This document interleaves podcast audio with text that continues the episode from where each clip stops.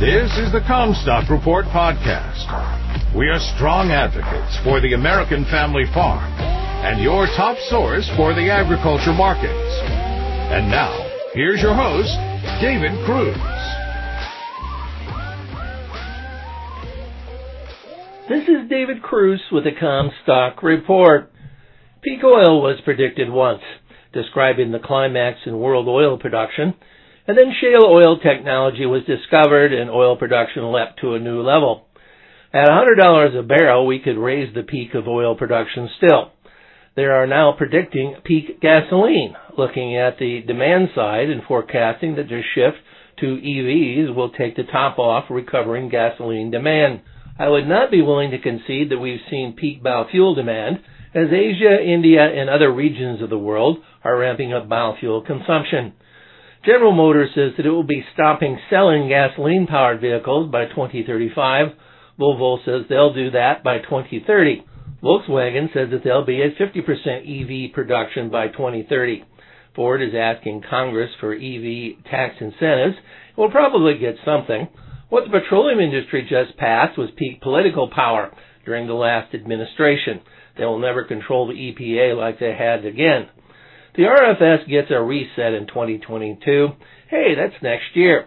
It has a good shot at surviving. The EIA weekly gasoline and distillate stock stopped declining last week. Set back by the Texas refinery outage, production is recovering. It needs to, as demand will improve seasonally.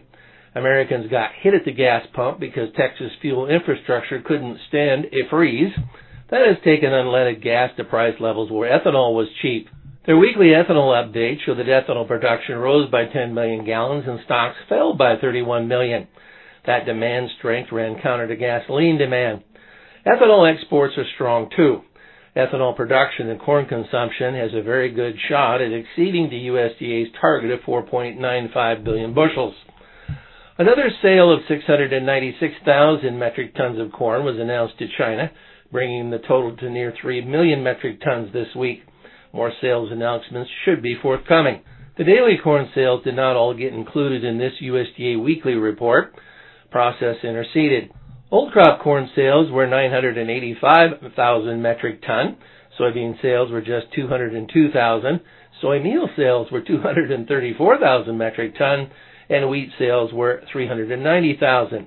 We have China buying 3 million metric tons of corn going to 4 million. U.S. and Chinese diplomats had their first face-to-face meeting in Anchorage, Alaska. Neither side is ready to re-engage in a trade war. As long as they do not have to look across the table at Peter Navarro, I think that they will comply with phase one and we will let them. Katherine Tai was just confirmed by the U.S. Senate to be the U.S. Trade Representative with 98 votes. I think senators were impressed that she is the daughter of immigrants from Taiwan. On the hogs. I've not seen the price of retail pork cuts rise enough to bother consumers.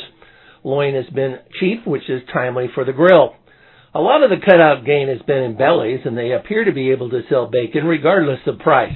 Demand for fresh bellies have been phenomenal to the point that I will forecast that summer belly prices could or should set records. The integrated packer margin hit $80 a head. That should mean that they are clearing $40 a head over plant costs. Tyson, however, who does not own pigs, has just an $18 a head margin. That is not enough to cover the cost of operating the plant. That is why Tyson is investing in additional pork processing, trying to capture more margin upstream in the supply chain. I am told that China's African swine fever variant problem is substantive, and it is too soon yet to tell if they have gotten on top of the second wave of ASF.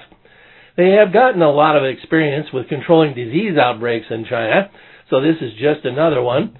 I am told that they will need another month to confirm they have the outbreak controlled. Many were worried that pork exports to China would slow. It would appear that there is less to worry about. In that regard, China is not the only Asian country with an African swine fever problem. The Philippines says that it will have to buy 400,000 metric tons of pork to meet its demand as a result of losing 15% of its hog herd to African swine fever. Higher feed costs have been no problem to hog producers with $100 plus summer futures. There's no inkling of any kind of mood toward liquidation in any form in livestock industries due to feed costs. Demand for feeder cattle continues strong because of premiums in deferred live cattle futures.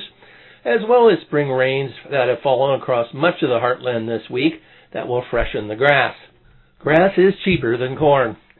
You've been listening to the Commstock Report. For more information on marketing opportunities, contact us at Commstock.com or call 712-227. For a more complete version of the Commstock Report with hedging strategies and trade recommendations, subscribe on our website at Commstock.com or reach out to one of our risk management specialists about how we can help you protect your profits.